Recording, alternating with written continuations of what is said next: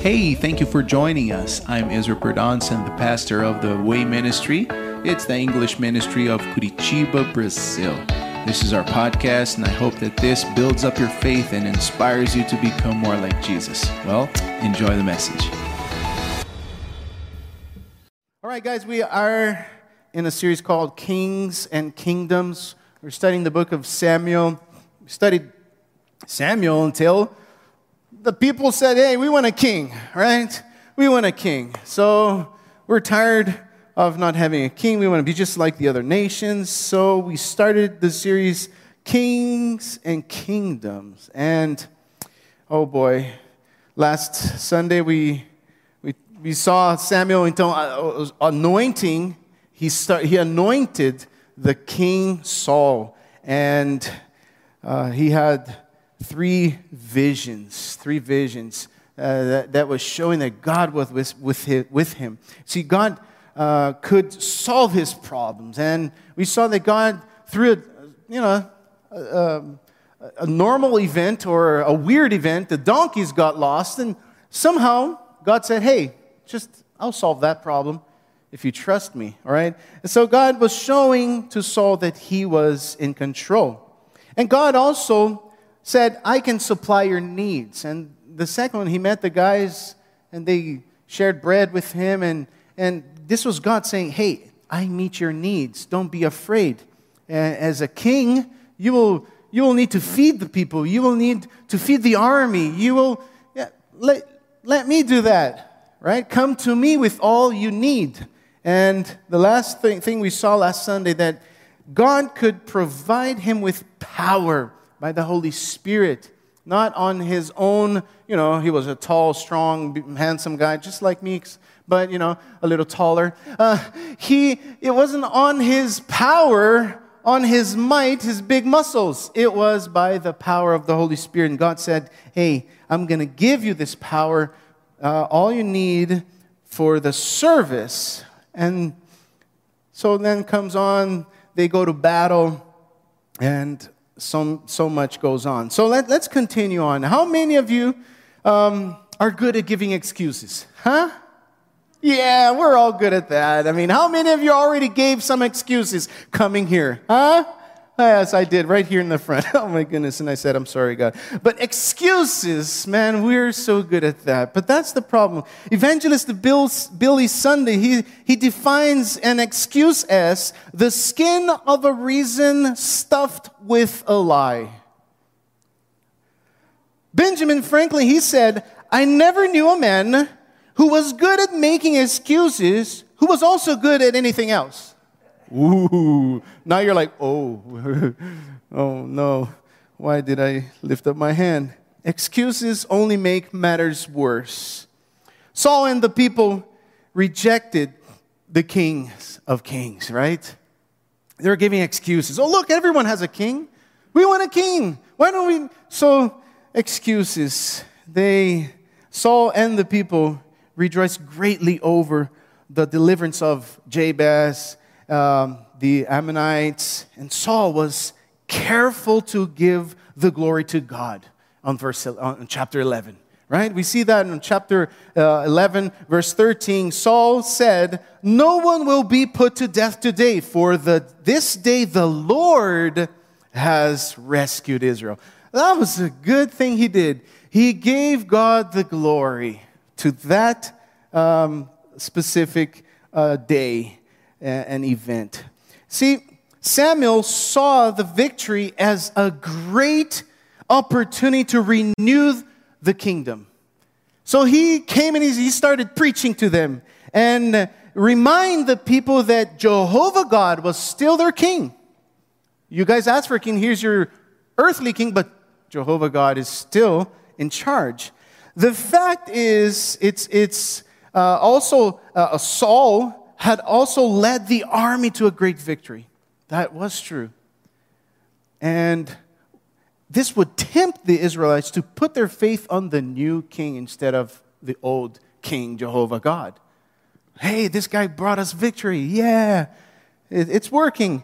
So, so Samuel wanted them to know that their future success rested and trusts in the Jehovah alone, not on the earthly king, but on the godly king. And the king was only God's servant for the people. He was there just to serve. And both king and people had to obey God's covenant. So this was the, uh, on chapter 11 uh, and 12, we see that Samuel, he's, he defends his own ministry. He kind of defends himself. What have I done? I haven't stolen from you guys. I haven't this. And they're like, yeah, you're, you were good. You were good. He reviewed God's mercy to Israel. So he started and he, and banished the people to fear the Lord and to obey the covenant. That was his opportunity. See, this victory could take you away, but I'm trying to put you back on the tracks. Saul, uh, Samuel mentioned the Lord at least 30 times in that passage, at least 30 times, because his heart's desire was to see the people return to the Lord. Return to the Lord and honor his covenant. Now, we jump to Samuel 13. So open your Bibles in Samuel 13, 1 Samuel 13. Saul's second crisis here came after he started to build a standing army. So every king has to have an army. Look at all the other kings, they have an army. So let's have a king and an army. So he started to build a standing army. And he failed in four ways in this crisis. So let's take a look at all the four ways that he failed. He failed to act decisively. Let's read verses 1 through 4. Saul was 30 years old when he became king, and he reigned for 42 years.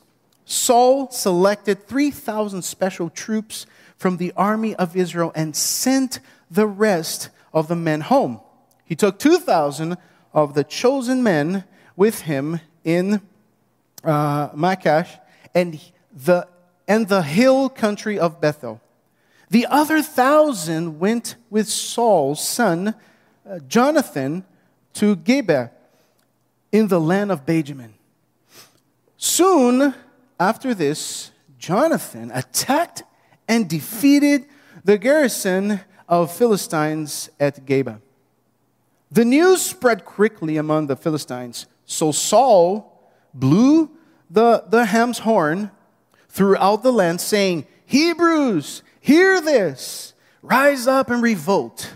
All Israel heard the news that Saul had destroyed the Philistines' garrison at Gibeah, and that the Philistines knew now hated the Israelites more than ever. So the entire Israelite uh, army was uh, uh, summoned to join Saul at Gibeah. So here we, we have what? We have Jonathan attacking his son, making an attack, defeating the army, but then Saul comes and blows the horn. Whoo, what a great victory. I, and then everyone kind of like understood that Saul defeated. This was Jonathan, not Saul, who declared war by attacking one of the Philistines. Saul took the credit. He took the credit and blew the trumpet. Now, how many times do we do that? Right? We steal God's glory in many, many ways. Many, many ways. You might be thinking, how do I steal God's glory? No, there's no way. In many ways, we do things, we ask God for a blessing, for a result, for something, and when that comes, what do we do? We say, Oh, I'm so good. I did it. I passed the test. Oh, I got the promotion. Oh, thank you to me. All those years studying, I did it. That's what he did. Right? He stole the credit. I mean, he could have said, This is my son, man. That's my boy. Look how brave and courageous he is. Come on, give him a, yeah, woohoo, that's my boy. But he did. He said, Yo, that's me. I did all the hard work. I did this. He failed to act decisively. He failed to act decisively. He stole the credit. We do that so many, many times. We steal the credit. We don't give honor to those who uh, receive honor. We don't, we steal the credit. It was me, it was all me, it was me. We, we sometimes, and I could say many, many times, we do that with God too. God bless us in so many ways, and we forget to give thanks to God and, and you know, give back the glory. We somehow we, we, we get the blessing and we say, I did it. The second failure was he failed to inspire the people. Verses 5 through 7, the Philistines, they mustered the mighty army of 3,000 chariots and 6,000 charioteers, and as many warriors as the grains of sand on the seashore. They, they camped at Michmash, east of um, Beth, sorry, I messed here, Beth Aven. The men of Israel saw what a tight spot they were in. And because they were hard pressed by the enemy, they tried to hide in caves, uh, uh, rocks, holes, and cisterns. Some of them crossed the Jordan River and escaped into the land of Gad and Gilead. Some ran away, some hid, some left the country. They were so afraid. They were so afraid. See, um, some people do that. It, reminded me of, since we are here talking about the army, when I first uh, listed to the army, uh, there was a lot of my friends, they were afraid of going there. Oh no, I had my long hair, I had my long hair up to here. And then I had a lot of friends who had long hair, and you know, we were, you know, part of that. And then they were like buzzing their, they're cutting their hair because they were so afraid that they would, you know, spank them or hit them or somehow make fun of them. And I was like, no, I'm just gonna tie it up and go. And, and so many guys, they do everything to get away from the army, right? I mean, uh, how many? No, no, no. Uh, but I was like, hey, I want to do this. I want to go there. Yes. And some guys, some friends of mine, they're like, oh no, man, I'm going to call my friend. I'm going to call this, this, uh, somehow I'm going to do something to get away from the army. And I see these guys, man, I don't want to fight. Look, these guys, they, there are so many. Let's run away. They were running away from the fight, from the battle. And Saul looked at that, and what did he do? Did he inspire the people? Did he came up and started, you know, with those speech, like coaches, they go inside the, the locker room and they start that speech, and then the guys go out and they're like, they want to, you know, just kill everyone because they're so pumped up. They want to win that game. He didn't do that. He didn't do that. He didn't inspire them. Those who were faithful were fearful, and the future looked very, very bleak. Now, Samuel had commanded uh, for Saul to wait for him. In the next um, verses, he says it in, uh, even in, in chapter 10, verse 8, you shall go down before me to Gilgal and surely I will come down to you um, to offer burnt offerings and make sacrifices and peace offerings. Seven days you shall wait. He says, Wait for me to come and do the sacrifice till I come you um, to you and show you what you should do. So here he is, instead of him inspiring the people and saying, Hey guys, come on, don't be afraid, you can do this. No, the God of hosts is with us. Yeah. Can I hear now? Who? Oh, you know, you know, inspiring. You know, you know what inspires people? Faith inspires people.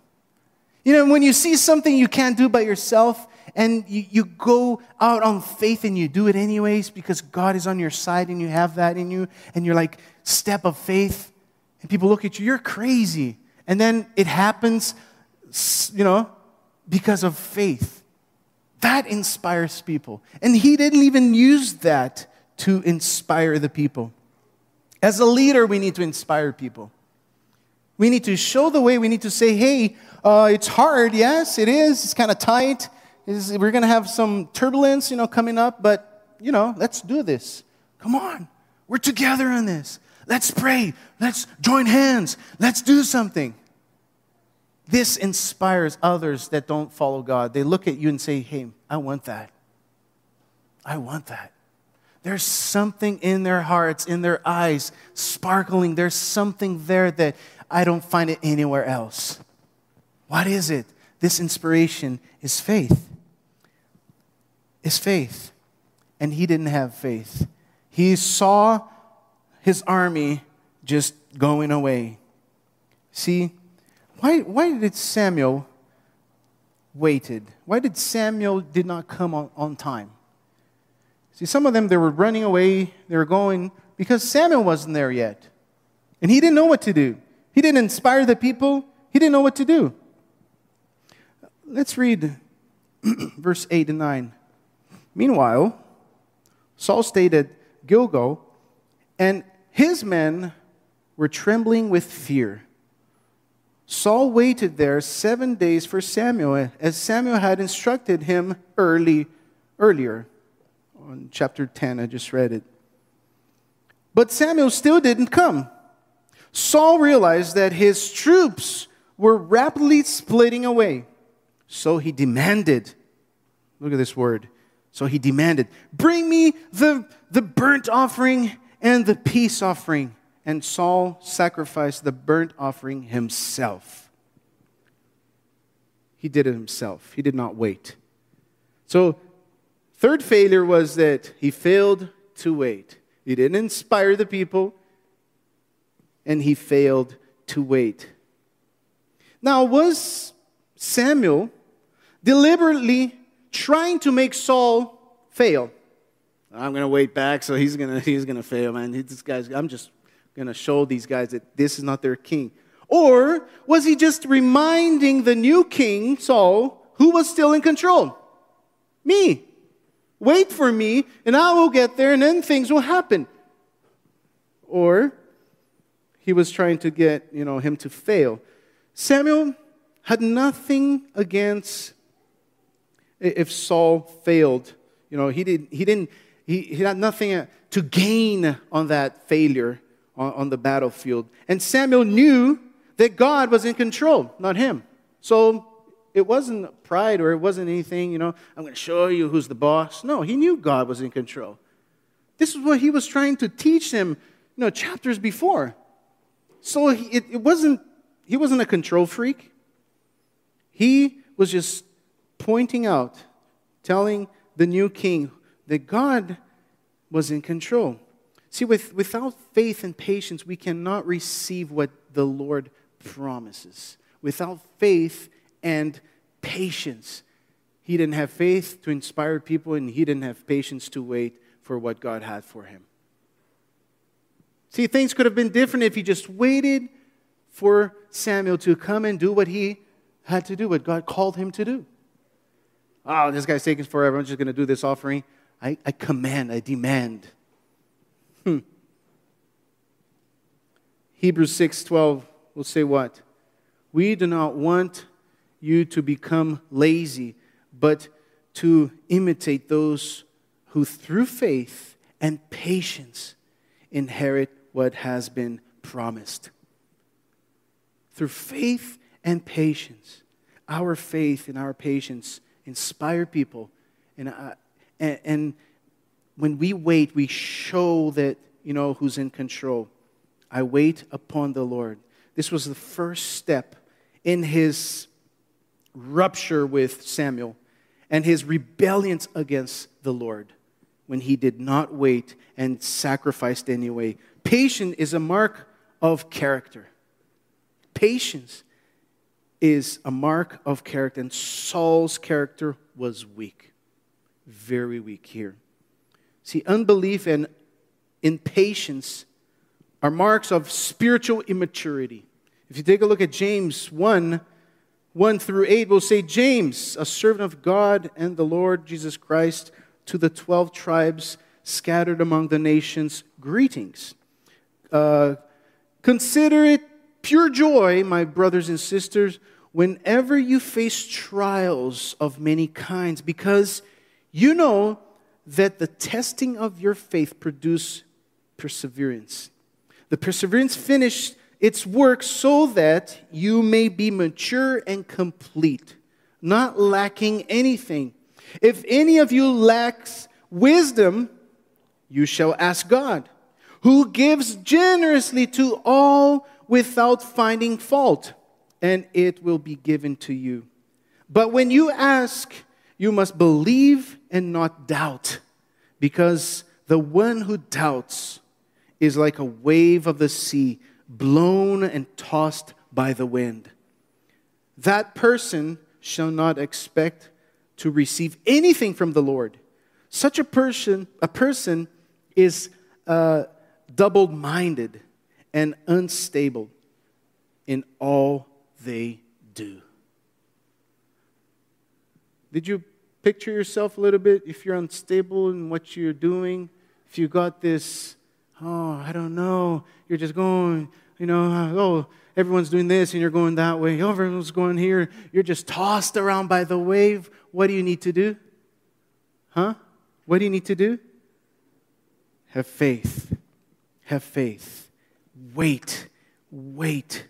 See, until we learn to trust God and wait in His timing, we cannot learn the lessons God wants to teach us.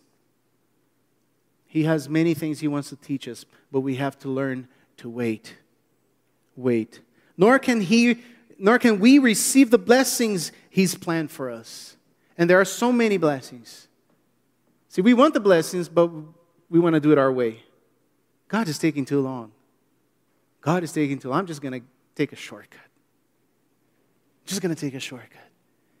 And we still think that God's going to bless that shortcut. That God's going to pour down his blessings when I do it my way. Saul may have been handsome, strong, taller than any other man, but if he didn't have a heart that was right with God, he didn't have anything. He didn't have anything. So he needed to wait, and he failed to wait. It's one thing to be victorious when, you're leading an army of you know, 300,000 men, as chapter 11, verse 8 says. But quite a, you know, another when you're leading 600, right? That's where faith kicks in. That's where you look and you say, hey, it's impossible for us to do this. But you know what? I know who I serve. I know who's in charge. I know who's in control. See, he already promised, he already said, he already showed me that he takes care of my problems. He takes care of my needs. So, what do I need to do? Wait and trust and have faith. This inspires people, right? When you look up and you say, Come on, guys, 600 men fighting 300,000, you still win? Whoa. But he, you know, he didn't. The last failure that he failed to tell the truth. Chapter 10 through 15, just as Saul was finishing with the burnt offerings, Samuel arrived right there. Saul went out to meet and welcome him. But Samuel said, What is this you have done? Saul replied, I saw my men scattering from me, and you didn't arrive when you said you would. And the Philistines are at Michmash, ready for battle. So I said, The Philistines are ready to, to march against us at Gilgal. So, and I haven't even asked for the Lord's help. So I felt compelled to offer the, the, the burnt offering myself because you, uh, before you came. How foolish, Samuel exclaimed. You have not kept the command the Lord your God gave you. Had you kept it, the Lord would have established your kingdom over Israel forever but now your kingdom must end. For the Lord has sought out a man after his own heart. The Lord has already appointed him to be the leader of his people, because you have not kept the Lord's command. Samuel then left Gilgal and went on his way, but the rest of the troops went with Saul to meet the army. They went up from Gilgal to uh, Gibeah in the land of Benjamin. When Saul counted the men who were still with him, he found only 600 were left. See, when, when David sinned, and next Sunday we're going to start with, with that, or with the King David, he came with, he confessed. He came with confessions. See, when Saul sinned, he had only excuses, right? He had only excuses. He lied, you know, to his best friend, and it cost him his crown. And so he would do it again if he needed. See, if you're looking, if you look more, uh, chapter 15, you will see that from, the, from that point on, his, his, the, his course was downhill because of the lies, because of all uh, things he was doing.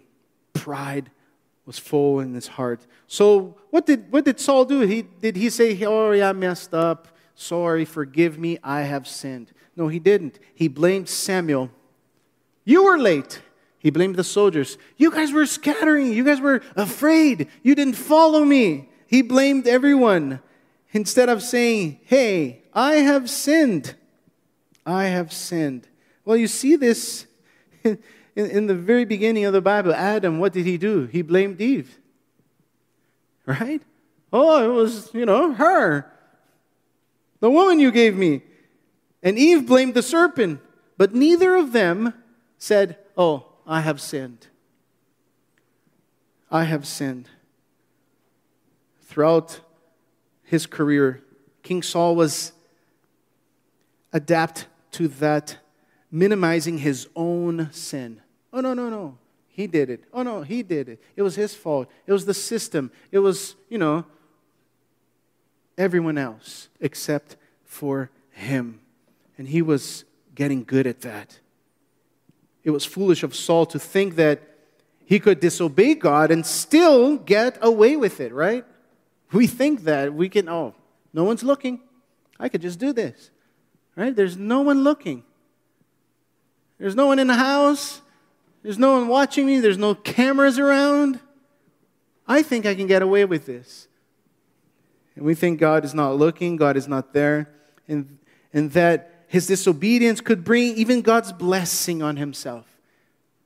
And we think that if we can get away with this, God will bless me right? When I was, when, uh, when we were, were trying to date, you know, sometimes we do this. We come to God with the answer already, right? We already fell in love with the person. I went there and I declared myself, hey, I love you, you love me, you know. Now let's pray and ask God to bless this. You already started wrong. Okay? So if you're waiting, if you want to date, hey, take note. What do you do? You're in love with someone. Don't tell that someone that you're in love with that person. But how is she going to know? Tell God. God, I'm in love with that person. God, my heart is all, you know, over. Oh, oh my goodness. Tell God. And what do, what do you do? Wait, trust, have faith. But if I don't do anything, if I don't show myself, and I don't, you know, tell this person I'm in the game, she's going to go somewhere else. Well, if she goes somewhere else or someone else, she's not yours. That's waiting, and that's having faith. But what do you what we do? We go there and we kind of tell the person, we we pour out our heart, we give our heart to her instead of giving it to God, and then we come to God and we say, Hey God, look what I found. You know, I'm all in love here. Can you bless this? This is what he was doing. Can you just bless this? Just make it right? Just uh, oh, she. Oh, by the way, she's not a Christian.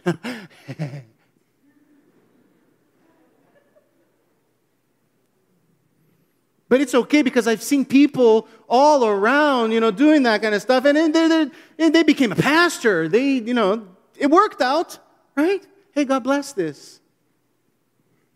And it doesn't work that way.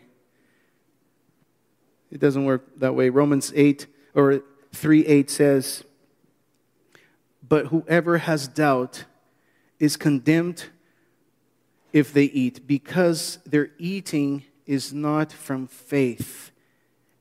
And everything that does not come from faith is sin. Saul had the same, for us to end this service, Saul had the same kind of superstitious, you know, faith. Remember Eli? Eli's son? He, they, they, they came with the, um, with the ark, and they thought that if they just put the ark out there, we were going to win this. We're going to win this. They didn't have faith in God. They just, just put the ark out there. Let's just have faith in the ark, not God. It's superstitious faith. Eli did the same thing when he put the ark on the battlefield. You know, Saul's pride, impatience, disobedience, and deception were all seen and judged by the Lord. And Samuel announced the sentence. The crown would eventually be taken from Saul and given to another. In this case, David, which we're going to see the next couple of Sundays. Saul would continue as king, you know, but he would not establish the lasting dynasty. And none of his son would be succeed him as he ruled over Israel. Saul's sin at, that he committed cost him the dynasty, and his sin involving the Amalekites cost him the kingdom, cost him everything.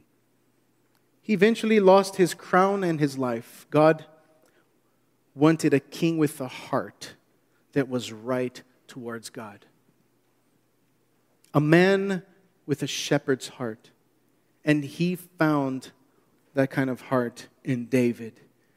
And Saul, his pride, impatience, disobedience, and deception cost him everything. Now I want you to close your eyes and bow your heads.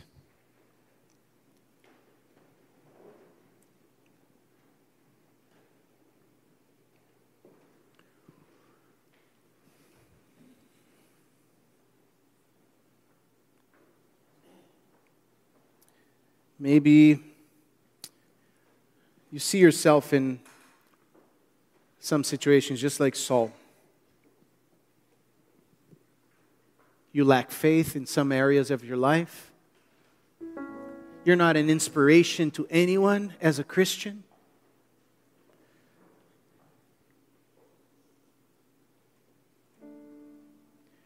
Maybe you're stealing God's glory not honoring people you should honor. Maybe you are giving credit to yourself. Or maybe you failed to wait. You're always a step ahead of everything and everyone else, and you think that's a good thing. It's good to plan. I'm not saying you shouldn't plan.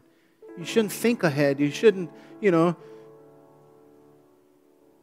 just put a little money in the bank just in case. I'm not saying that's wrong, but I'm saying that if you put your trust on that money in the bank, that's wrong. Because the money will go away. And then what? Your guarantee will go away. And then what? Who should you trust? Your retirement projects and should trust and wait for the Lord.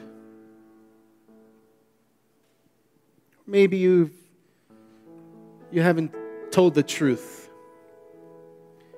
Maybe your lies are just growing and growing.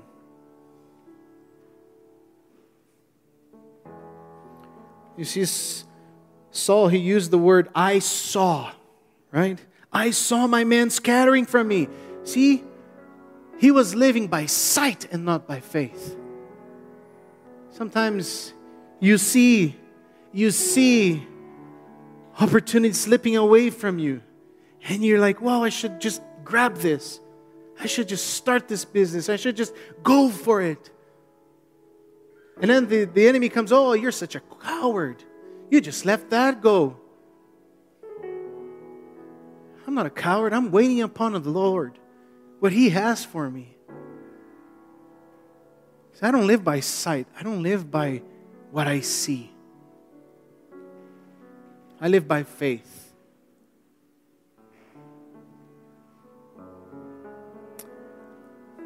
I don't know what the Holy Spirit is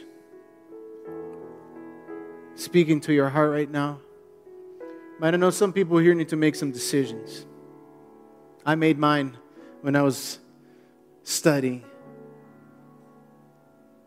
Sometimes I rush into things. I have a hard time waiting because we don't like waiting. And we, we want to be ahead of God. We want to be ahead of God. And even give Him some hints. Hey, God, you know, what do you think? You should do this.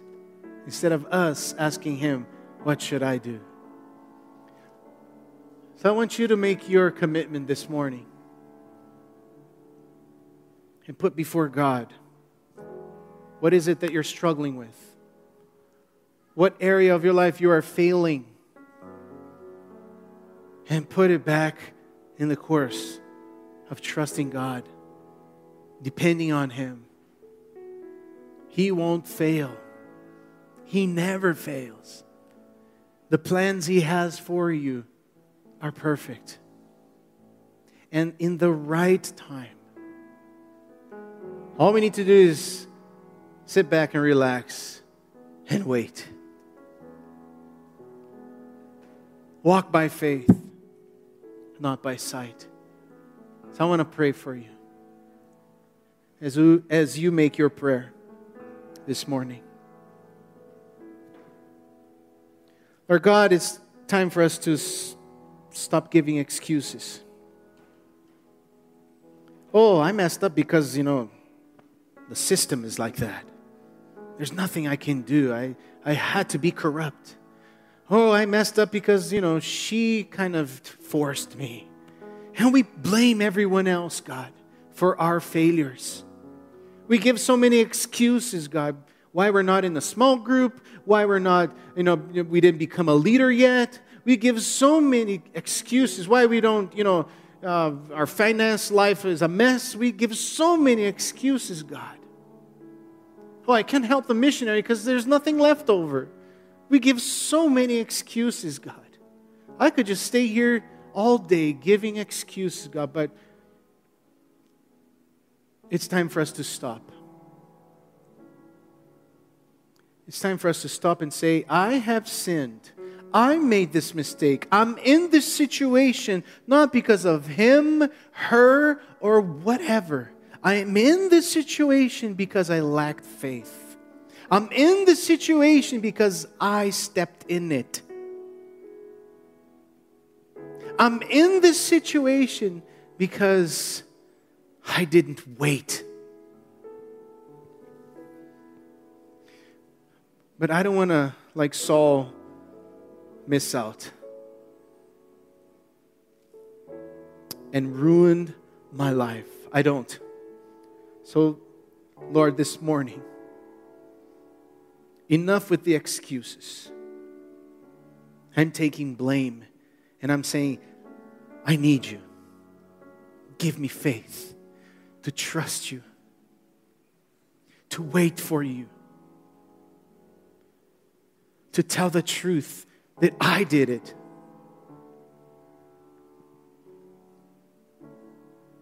And help me trust that you forgive me, that you make everything new. Our God, do what you need to do this morning. Restore some people's hearts and faith and hope.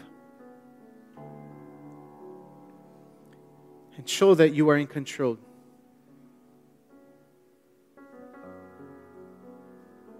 In the name of Jesus. Amen.